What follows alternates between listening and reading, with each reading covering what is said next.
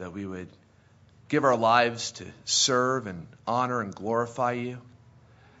We pray for uh, Mike now as he comes and uh, gives your word to us. We pray that your spirit would open eyes and ears, hearts and minds, that you would uh, guard us from distraction and from error.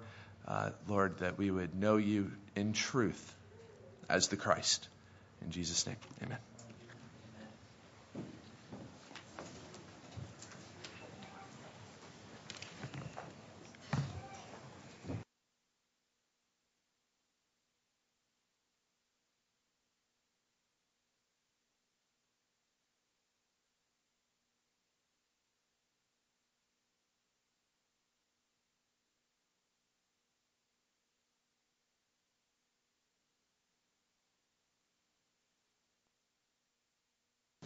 Good morning. Better.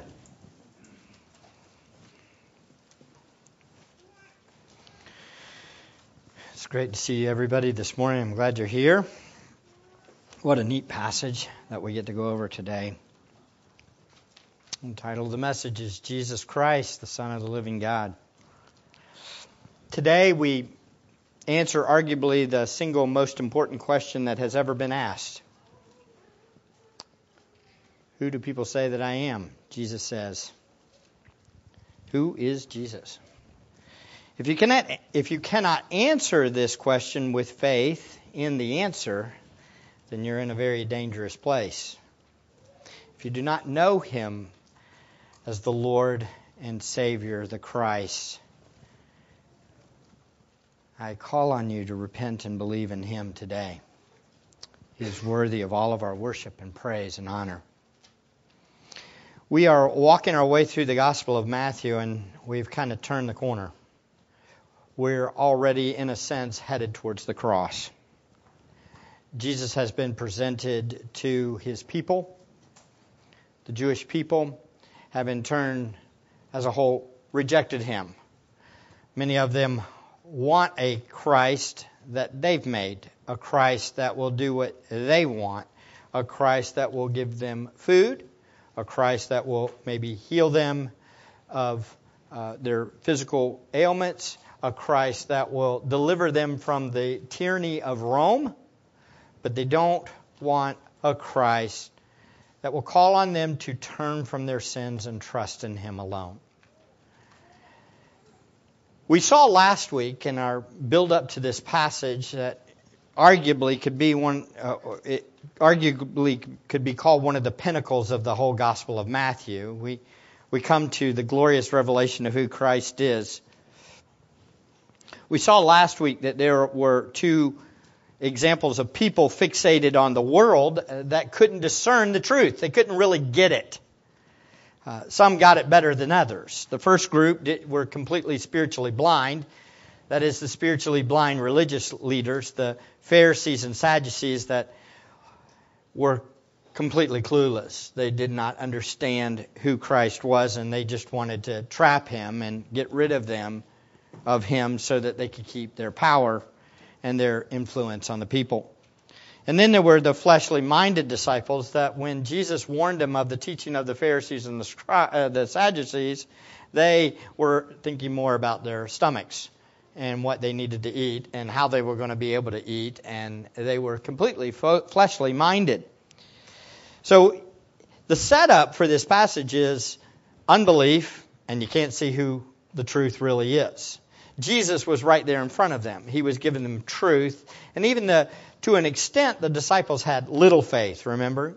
They believed, but their faith was small. Overall, the rejection by Israel of their Messiah has begun. Jesus, we've seen numerous times, every time he went to an area where there were predominantly Jewish people, there would be rejection and opposition, and they would come out to him, and then he would go to the other side of the lake. He would jump back and forth across the lake or around and up to Tyre and Sidon, ending up going to many Gentile regions, regions where there would probably be some Jews, but as a whole, it was a Gentile area. And we see that the Gentiles, on the other hand, appear to be embracing him and wanting him. Again, signaling the end of the Messiah is near. As we know in John's account that down near the end, um, uh, the, the Greeks become to Jesus wanting to talk to him, and he knows his hour has not yet arrived, but it's close. And when he's to die, then in his death, burial, and resurrection, the gospel will go out to the Gentiles. The context of our passage today is crucial for interpreting this passage correctly. Our, our passage has been wrongly uh, uh, uh, interpreted for centuries. Uh, you, you understand that this passage is a passage used to promote the authority of the Pope. And we're going to have to deal with this as we go along. But the primary reason for this mis- misinterpretation is a failure to understand the original context of the passage. It's never explained in light of the unbelief and not knowing the truth and who Jesus is. It's more along the lines of taking the scripture and using it to promote your own power and your own influence. The irony of the passage is, is that this passage has been used by false teachers to promote themselves. When in fact the passage is supposed to do the exact opposite. It's about promoting Christ. That he would be Lord and Master and everybody would say, Praise to Jesus, not ourselves. So the setting of our passage, look in verse 13. Matthew 16, 13. Now when Jesus came into the district of Caesarea Philippi, Caesarea Philippi, I, I, it's, it's so amazing that I'm preaching on a passage that I know I will be there next Friday. Isn't that cool? on Friday, I already looked at the calendar. I'm going to be there next Friday. Can't wait. Uh, where is this? Well, it's right up here at the top, right at the foot of Mount Hermon, right here in the foot of Mount Hermon. And as you can tell, this is the Sea of Galilee right here. And so way down here is Jerusalem, right? So this would be a, a distant, far land again in Gentile country. An area he had gone away again. Jesus had gone away up here. And this is the place that he announces for the first time with clear words to his disciples I'm going to die. I'm going to die. Now, he's alluded to it He's alluded to it in tear this temple down and I will be raised back up, but never as clear as he does in this passage, the next passage, next time that we're in this passage. So Jesus is very clear. He is basically saying, look, the collision is going to occur.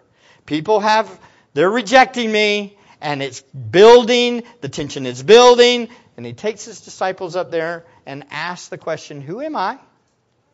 And then he explains who he is. Very, very important. So today we're going to examine three answers to the question of who is Jesus. The final answer should be cause all of us to trust and obey the Lord Jesus himself. The first answer is the world's answer. That's found in verses 13 and 14. The second answer is Peter's answer, verses 15 and 16. And then finally, we'll see Jesus' answer in verses 17 to 19. All answering the same question. Very, very important. Who is Jesus? And I would argue that this is not supposed to be a passage that gives us our full ecclesiology. What is that word? Ecclesiology. What it's the study, the doctrine of the church. It's important to note that this passage is the first time the word church is mentioned. And I would argue that the disciples really did not have an idea of all that this meant. But they would later, as we will see. This is really, he's not, Jesus is not giving a full description and declaration on the church and what it's all about the emphasis is really just on that one question. Who is Jesus? That's the main point. So if we argued over little semantical things and whether I, I'm hoping I'm getting it all right, but ultimately I hope that you get, if you get nothing else from this passage, Jesus is the Christ, the Son of the living God, who is the foundation of the church, who is the way for freedom from bondage to sin. That would be what I want you to get. And I think that's what the passage is really talking about. So let's walk down through these answers to this question of who is Jesus. Let's start with the world's answer. The world's answer to that question. Notice it says, Now when Jesus came into the district of Caesarea Philippi, he was asking his disciples, Who do people say that the Son of Man is? And they said, Some say John the Baptist, and others Elijah, but still others Jeremiah, or one of the prophets. Notice the question. Who do people say that the Son of Man is? Now the question from Jesus ultimately is, is I'm not asking you who you say, but I'm asking you what the world or the people that you know in your world say about who Jesus is. That's a great question, isn't it? Who do the people say that the Son of Man is? The Son of Man is obviously a reference to himself, right? One of the titles that he took and enjoyed and loved and, and held on to. It's his identification with Adam, that he is the second Adam, ultimately the firstborn the one that would come into the world, the man, the Son of Man, prophesied in Daniel. Notice the disciples saw their world's confusion. As they began to answer this question, it sounds like a mixture of everyone's view except the religious leaders. Notice that the religious leaders' take of Jesus is not included in the list. That is interesting to me. It doesn't say, oh, you're the guy that casts out demons by Beelzebul. It doesn't say that. Very interesting. Even though that's what a lot of them were saying, right? A lot of the religious leaders. They pick and choose from the people as a whole. And they say John the Baptist. This sounds familiar, doesn't it? Do you remember Matthew 14? It was Herod himself that said, John the Baptist says raised from the dead. Maybe this is John the Baptist who was raised from the dead. The one that he had had killed, remember? So basically they're even quoting, it's very interesting, they're quoting from Herod and what Herod's thought. And maybe some of the people had embraced Herod's thoughts. Remember, this was, by the way, in Caesarea Philippi. What's that sound like? Philip? That's a different Herod. They're in a different area away from the place where Herod was ruling. But he was fresh on their mind. They knew that the people, and including Herod and his thought process, thought that maybe Jesus was John the Baptist resurrected. Or they say the, the forerunner, Elijah, because we know that from Scripture that Elijah was to come first, right? And remember, Jesus had already explained to him, well, if you if you can understand this, if you can believe, I am Elijah, or uh, John the Baptist is Elijah, rather. Not that Jesus is Elijah. But there will be a final Elijah, remember? John the Baptist was prefiguring the Elijah to come. But ultimately, John the Baptist, again a reference here, Elijah, which would mean they were denying John was the forerunner and saying that Jesus was the forerunner, is ultimately what they're saying here. That's what they say the people thought.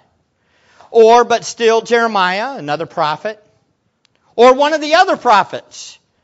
But what is missing? A prophet. Maybe he's a prophet. But they don't call him the prophet. The one who Moses had prophesied in Deuteronomy. He was just a prophet. Boy, don't these sound familiar?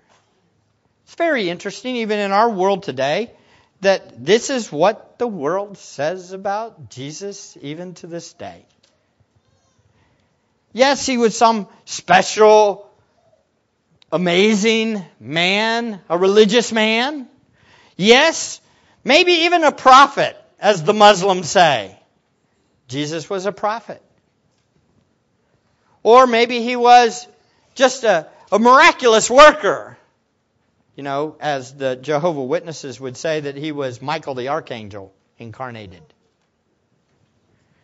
You know, isn't this the same way? The world thinks this way. The world has a wrong understanding of who Jesus is. It's been consistent, hasn't it? The world doesn't get it.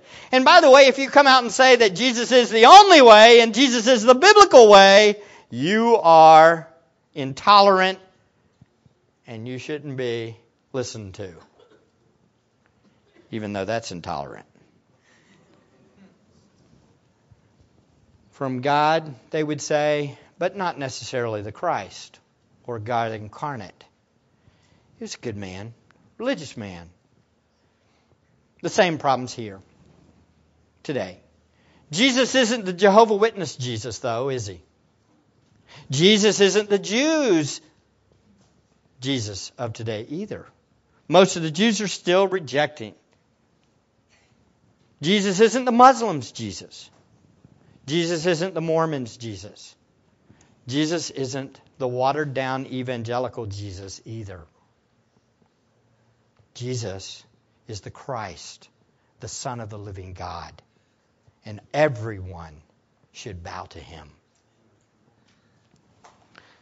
The world didn't get who Jesus was then, and the world doesn't get who Jesus is today. So the first answer to the question was a group of wrong answers. the world missed it. They don't know who Jesus is. Do you? Do you know who he is? Not just in your head, by the way. Is it a heart that is submitted, submitted to him and embracing him, that loves him and wants to serve him? That's the question. Do you get the answer correct? If not, Jesus came into the world to die for your unbelief. If you will repent and believe in him, your sin of unbelief will be forgiven too. And you will be declared right, and you will say, He is the Christ, the Son of the living God, and I want to serve him, no matter what that means. So the first answer was a, a bunch of wrong answers. The second one is Peter's answer. Look at Peter's answer in verses 15 and 16. He said to them, But who do you say that I am? Simon Peter answered, You are the Christ, the Son of the living God. That's very interesting here. Jesus asked them directly. He asked not just Peter. He didn't look at Peter and say, Peter, I just want your answer. He, he asked them as a whole. Now, there is no other back talk, there's no other words here, and we can't just speculate, but I, it appears to me that as Peter speaks up, nobody says, I object! I think the disciples got it. I think Peter spoke as representing what they believed, too, as a whole. You are the Christ, the Son of the living God. He asked not just Peter, but them. And Peter spoke up.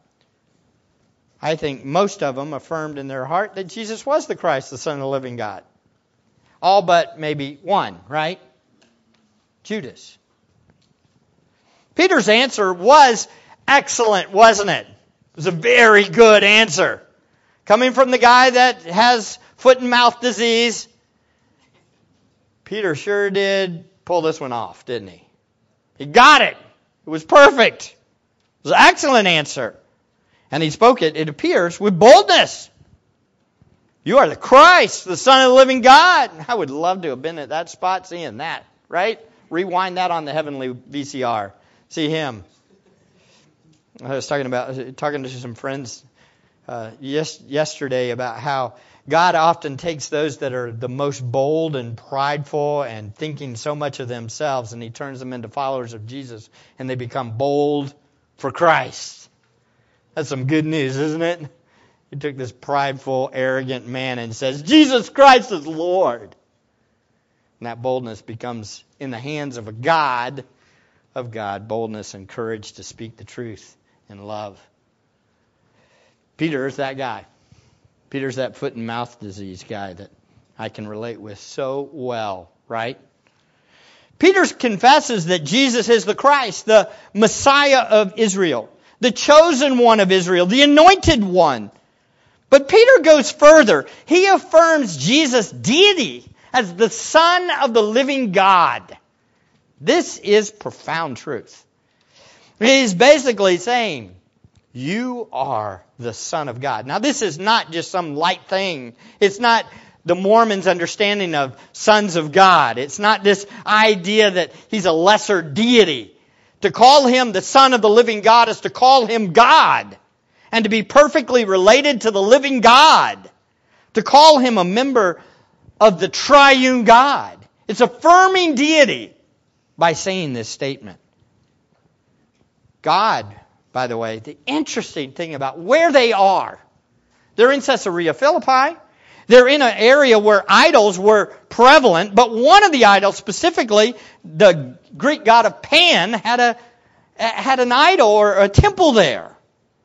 The Greek god Pan was the god of the wild, shepherds and flocks and nature and mountains and he had hindquarters and legs and horns of a goat, but human part of him the rest. And so you're at a at an area where idolatry was rampant. And so when Peter says, You are the Son of the living God, it's as if what? In contrast to the world that has all these dead gods that are handmade idols, God is living. He's living. It's not those wood idols or those stone idols that you've carved. Remember our passage last week, man, right? Isaiah 44 in our in our reading. You take the same wood that you burn your heat your fires with and you carve them and then bow down to them. Jesus isn't a piece of wood. He's the Son of the living God. That's that's glorious truth, folks. That'll give me chill bumps. Goosebumps. Jesus bumps, right? The idols of men are just the man made gods. They were they were and they are dead gods.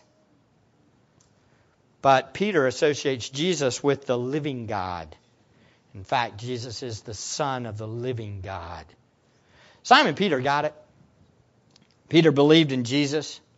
Not just because Peter could correctly ID Jesus or identify Jesus, but because he was willing to announce this identity, identity over against the world's wrong view. And this is crucial. Very important for us to understand. When Peter says, You're the Christ, the Son of the living God, it comes on the heels of the question of what do people say about who I am? Why is that important? Well, because it's, it's courageous, it's bold. You know, you ask many, many, many, many, many, many evangelical leaders that are in the public today. You say, well, is Jesus the only way? And they, that's a softball pitch to us, right? Yes! Bam! He's the son of the living God. Listen to him and obey. That's what should be said, right? Instead, they say, well, Larry, I'm not sure if I could say it that way. Our friend Joel Osteen. Friend was said with sarcasm.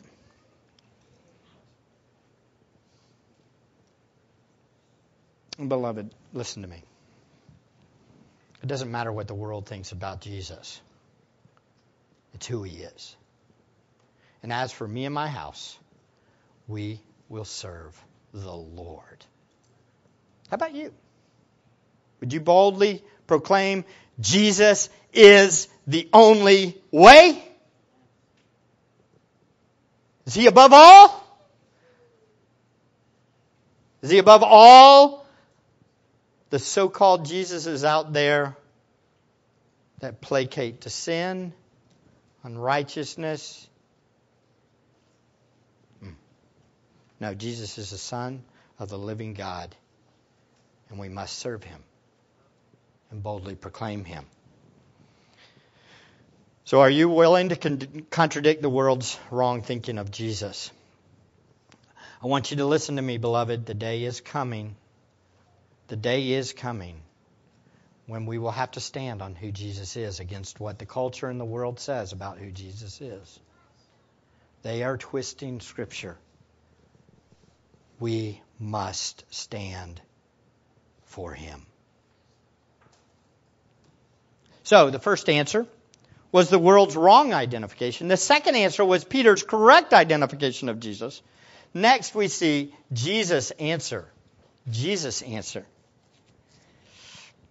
I got to admit, This is some intriguing passage. I think I could probably preach on this section right here for five weeks. Amazing stuff. Here we go. Let's dive in. And Jesus said to them, Blessed are you, Simon Bar Jonah. because flesh and blood did not reveal this to you, but my Father who is in heaven. I also say to you that you are Peter, Petros, and upon this rock, Petra, I will build my church, and the gates of Hades will not overpower it. I will give you the keys of the kingdom of heaven.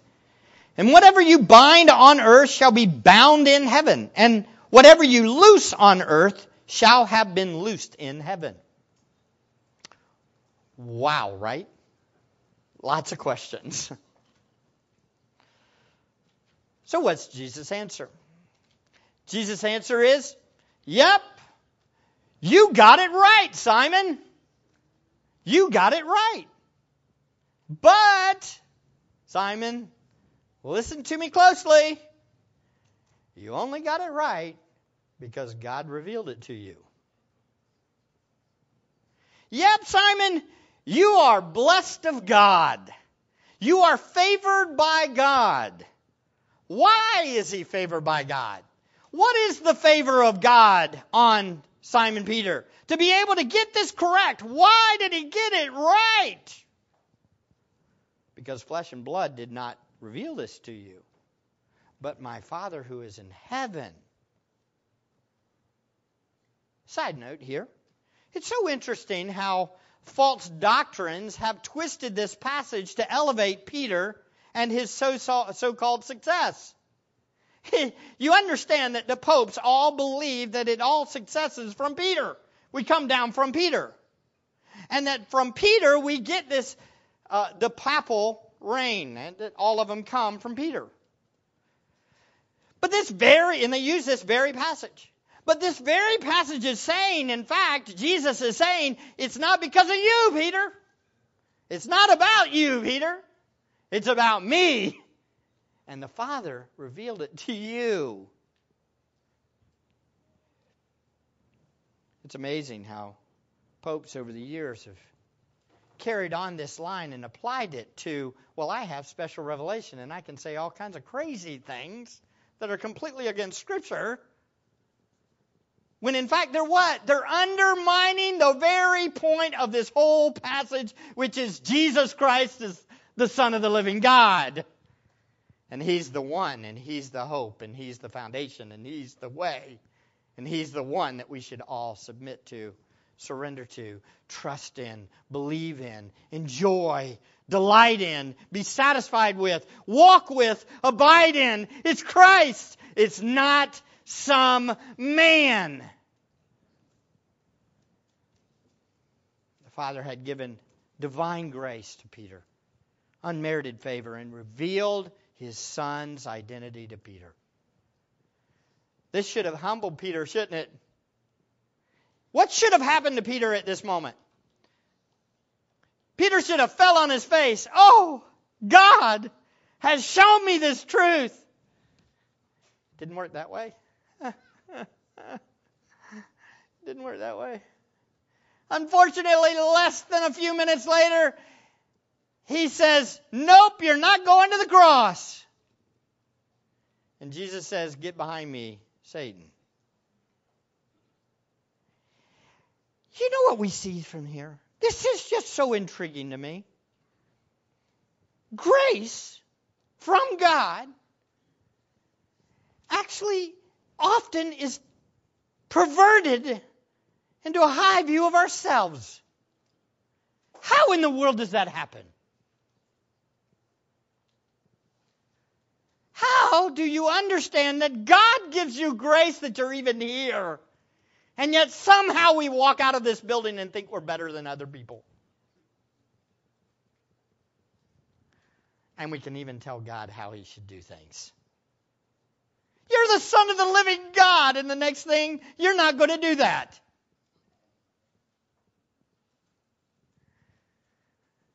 Be careful, beloved. That is your heart. It's all of our hearts.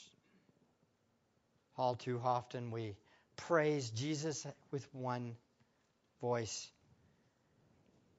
and we doubt and we worry and we even blaspheme the one who bought us. Who's Peter here? I am. The Father had given divine grace, and it should have caused him humble, but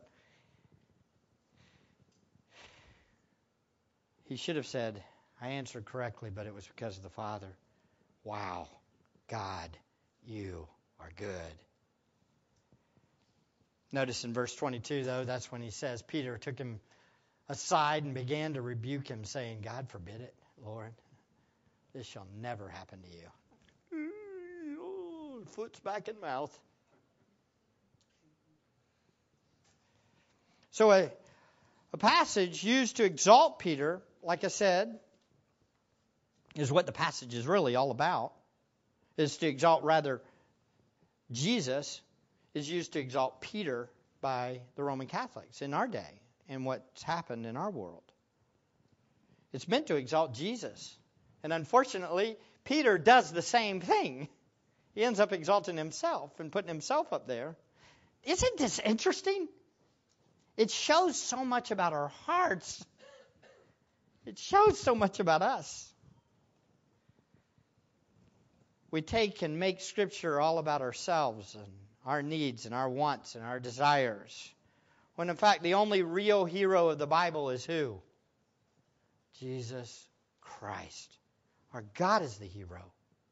He should get all glory, all praise, all honor in all that we do. Unfortunately, we twist the Bible. Jesus says, in effect, here to Peter, Yep, son of Jonah, or John, you got it. But you got it because of the Heavenly Father revealing it to you. Otherwise, you'd be just as clueless as the rest of the world, is what's implied by this. Now, it's interesting that he calls him son of Jonah, Bar Jonah. That's Aramaic for son of Jonah or son of John. You notice he identifies him that way, right? Simon, Bar Jonah. After Peter says what? This is who you are, Jesus, you're the Christ, the Son of the living God. The next thing, blessed are you, Simon, Bar Jonah. Why? Because once again, we see Jesus is saying, in effect, you're just a man. You're a son of another man. Do you see the amazing contrast that's happened here? Because what's happened? Peter says, You're the son of the living God. And Jesus says, You're the son of Jonah or John. You get who I am, and I'm more than you, in effect. You're just the son of a man. Which implies what? Peter, fall on your face. Get who you are. Get who you need. You need Jesus. You need the Son of the living God.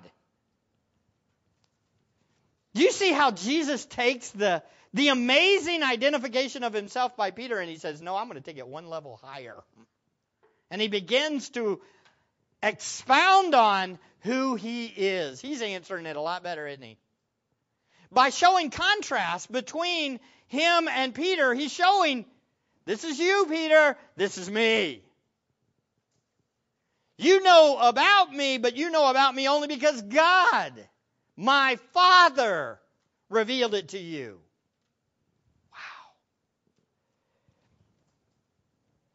And again, this passage, the temptation is, is for us to make it all about who? Peter and ourselves. When in fact, the passage is not even about Peter. It's really not about Peter. I know you're like, what? I thought the whole passage was about Peter. Isn't he the, you know, the rock? I don't think that's what he's getting at. I think he's showing a contrast here. In light of Peter's previous identity of Jesus as the Son of the living God, this stands as the great contrast. Jesus wasn't as some thought Jesus bar Joseph, was he? Was Jesus bar Joseph? Nope. He wasn't the son of Joseph because Jesus was bar Elohim. Wow. Think about that. That's what he reveals all in this little bit. He's like showing, I am the Son of God. You, on the other hand, are just a man. I'm the Son of Man who came into the world, but I'm also the Son of God who came to what? Free you from the bondage of sin. Jesus implied for all practical purposes, Peter, yep, you got it, but you're just a man and the Father revealed my identity to you. so next, Jesus builds on this. Look. He says, I also say to you, I also say to you, that you are Peter, Petros, and upon this Petra, rock, I will build my church, and the gates of Hades will not overpower it. Notice first here in the beginning of this little phrase, he says, I also say to you. At the beginning of this verse, I, I also say, I also say implies what? There's more. Give you some more. I think this is pointing to the development of the revelation of who Jesus is. Jesus is answering the question himself. who answered it the best? Let me give you a hint. It wasn't Peter. It was Jesus. Woo! That's good. I say, in addition to what you said, I say, not only am I the Christ, the Son of the living God, also I say, you are Peter, Petros. Most suggest this refers to a normal rock, a, a little stone. But Jesus then appears to contrast his own identity, just like he had done previously when he said Barjona compared to Son of the Living God. I think he's contrasting. And you say, well, why isn't there this dramatic, but I am the rock? I think they knew it. I think Peter knew it. I don't think he had to go into great detail. I think it was obvious. It didn't have to be some dramatic Greek grammar that shook the world.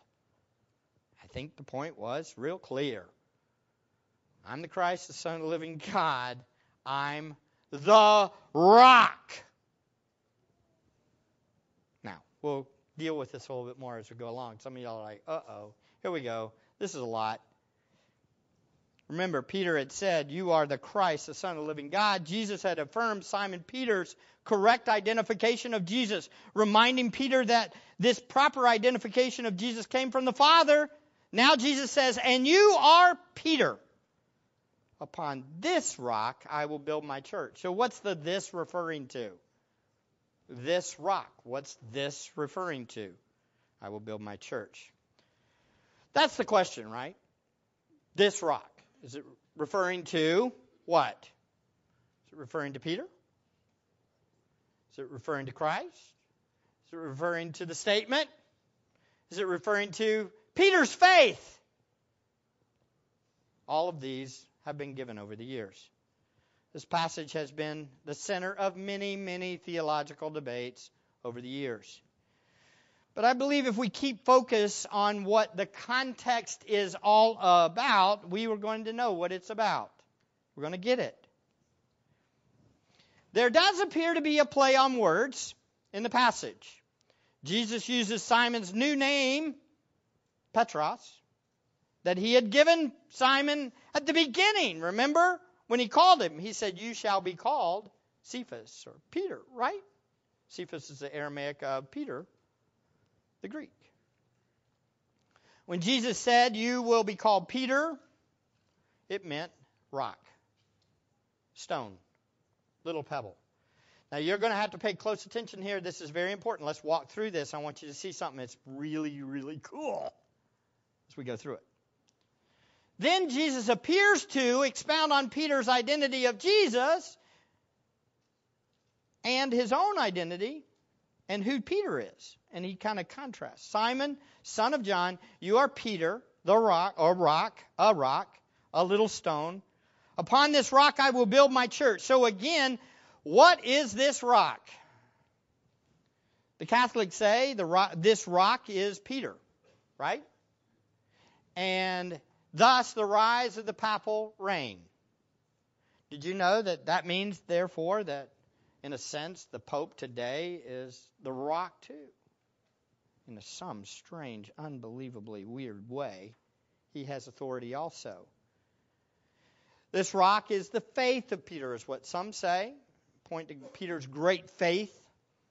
And again, what did Jesus just say about the disciples' faith? He just told him little faith. So I'm not going with that one. How about you? And then if in less than a couple paragraphs and just a little bit, he's going to say what? You're never going to go there. You're not going to die. I don't think his faith is really mountainous, is it? We can go back to who for that? The Syrophoenician woman. I'm a dog. then we want some good faith. That's the great faith. Or the centurion that says, "Hey, you don't, you have authority. You don't. All you got to do is speak, and I'll, my servant will be slay, uh, will be healed." So the rock, as John MacArthur says, he takes his position. This rock is the profession of Peter, the statement. Thus, Peter's truth claim about Jesus was the Christ, the Son of the living God. Now, let me just give you this warning. I think the third and the fourth are very close, very similar, and they relate to the same thing. So you can argue both ways on this one. I'm not going to die on this hill, but I still think he's talking about Jesus personally, the fourth view, which is the rock is the Lord Jesus himself. This Jesus will build his church upon himself who he is in his ministry. This is where I've landed. Some of you say, "No, I'm not going to land there," but that's who I. That's where I'm at. If you go with the statement, guess what? It's still the truth of the statement, which is what Jesus is the Christ, the Son of the living God. But I think he's expounding on that statement by saying he's so much better than all of mankind. So I think it's all of who he is. The church is built on Christ, the rock and it fits the context, and I'll tell you why in a little bit. I think of the three, or uh, of these, three and four are very similar, and get the main point is conveyed. I believe this lines up best with how Peter viewed this conversation. Look with me over at 1 Peter chapter 2, please. 1 Peter chapter 2. Very, very, very interesting passage. Who's writing 1 Peter? Who wrote 1 Peter? Yeah. I'll give you a hint. It's in the name. Peter wrote it. Yep, you got it. So Peter's writing 30 years, 20 to 30 years after the fact when he was there at Caesarea Philippi and heard this. Do you think he remembered that day? Oh, yeah, he remembered it very, very well.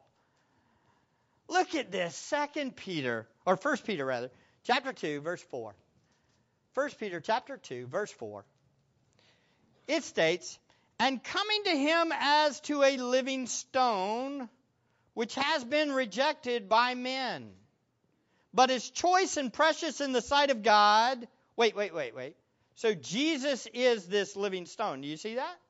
Who is rejected by men, but is choice and precious in the sight of God.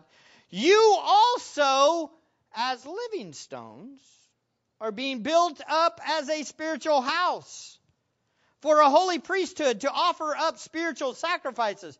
Who's the who's the living stones? All the believers.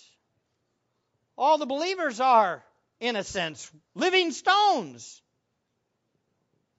But there is the precious stone. Very interesting. Both of us are called stones. Hmm. Rocks? For this is contained in Scripture. Notice it says, Behold, I lay in Zion a choice stone. Oh, the stone. A precious cornerstone. And he who believes in him will not be disappointed. Who would that be? Jesus. This precious value then is for you who believe, but for those who disbelieve, the stone which the builders rejected, this became the cornerstone. Where's the cornerstone? That's the foundation. And a stone of stumbling and a Petra of offense. Same word used, this Petra. Interesting. Who's the rock of offense, beloved? Simple. Jesus. And aren't we in the midst of that all the way through in Matthew? What are we seeing build up in Matthew? He's the rock of offense, the stone which the builders rejected. He's the one. I think this is the beginning of him saying to Peter, Remember, remember, remember the Old Testament passages that talk about me being rejected. I'm the rock of offense. I'm the rock, the Christ. They stumble because they are disobedient to the word, and to this doom they were also appointed. Ooh, that's a hard verse, isn't it? Really? It sounds a lot like the end of the profession. Whoa, whoa, did you hear me?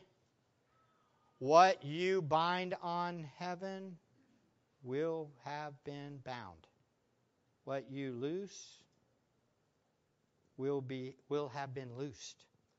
Shows something about God's sovereignty, doesn't it?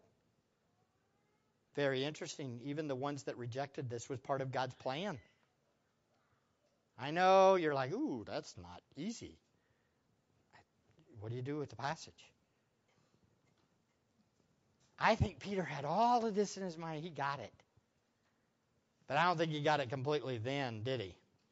Because the next thing he says is, You ain't dying. You're not going there. Oh, man, I'm out of time. This was great. I'm right in the midst. Oh, this is great stuff. Oh, I hate this part. Let's keep going. We got to wrap it up. I'll come back to it in two weeks, okay? You're like, two weeks? Yes, I'm going to be in Caesarea Philippi next week. Praise the Lord. And everybody's coming back next week, right? Even though we're not going to be here, Mr. Bob, Pastor Bob is going to be preaching. So you're going to come and hear Pastor Bob preach. Yes? And we're going to pray for you all week, brother. I'm so thankful. I'm so thankful. Hey, let's stop here. I know that was called landing a plane with a crash. That was bad. But I hope you're intrigued. You want to come back and hear the rest, right? We're over the time, and I want to be disciplined enough to come back and do it the right way. Okay? All right, we'll, we'll deal with the keys and the, this rock, and we'll deal with that more as we go along. Okay? Let's pray. Father, thank you for your goodness and your grace towards us. Thank you for Christ Jesus our Lord, the one who is the Christ, the Son of the living God. Thank you, Father, for the great hope that we have in Him. We pray, Lord, that you will help us to grow in grace and knowledge of you. Help us, Lord, to, to learn from you and learn from your word. I pray for the, the team that's going to Israel this next two weeks. Lord, I pray that you just show us your glory. Help us to know your word more. I want to come back so full of seeing how the seeing the land and the geography and all the great things about the land where a lot of these events in the Bible took place. I, I, pray, Lord, that you help us to understand your word better and then be able to bring this to the people and help them to know you better, Lord. I pray, Father, that you will work in all of us. And I pray for those that are here tonight, to, this morning rather, that are struggling and, and they're not sure of who Christ is. Uh, maybe they know some head knowledge, but they haven't bowed their heart to Him they haven't embraced Him. I pray that today they will see that Jesus Christ is Lord and that only through His death, burial, and resurrection is their hope for their sin being paid for. Help them, Lord, to turn to you and trust you. As the psalm says in Psalm 118, Hosanna, please save, God, please save. We love you, Father. We thank you for this day. Use us. Bring us back tonight to hear about your mission work with Kenny and then Mark preaching with us to us from the Word. God, bring us back to hear more about your glory. We pray this in Jesus' name. Amen.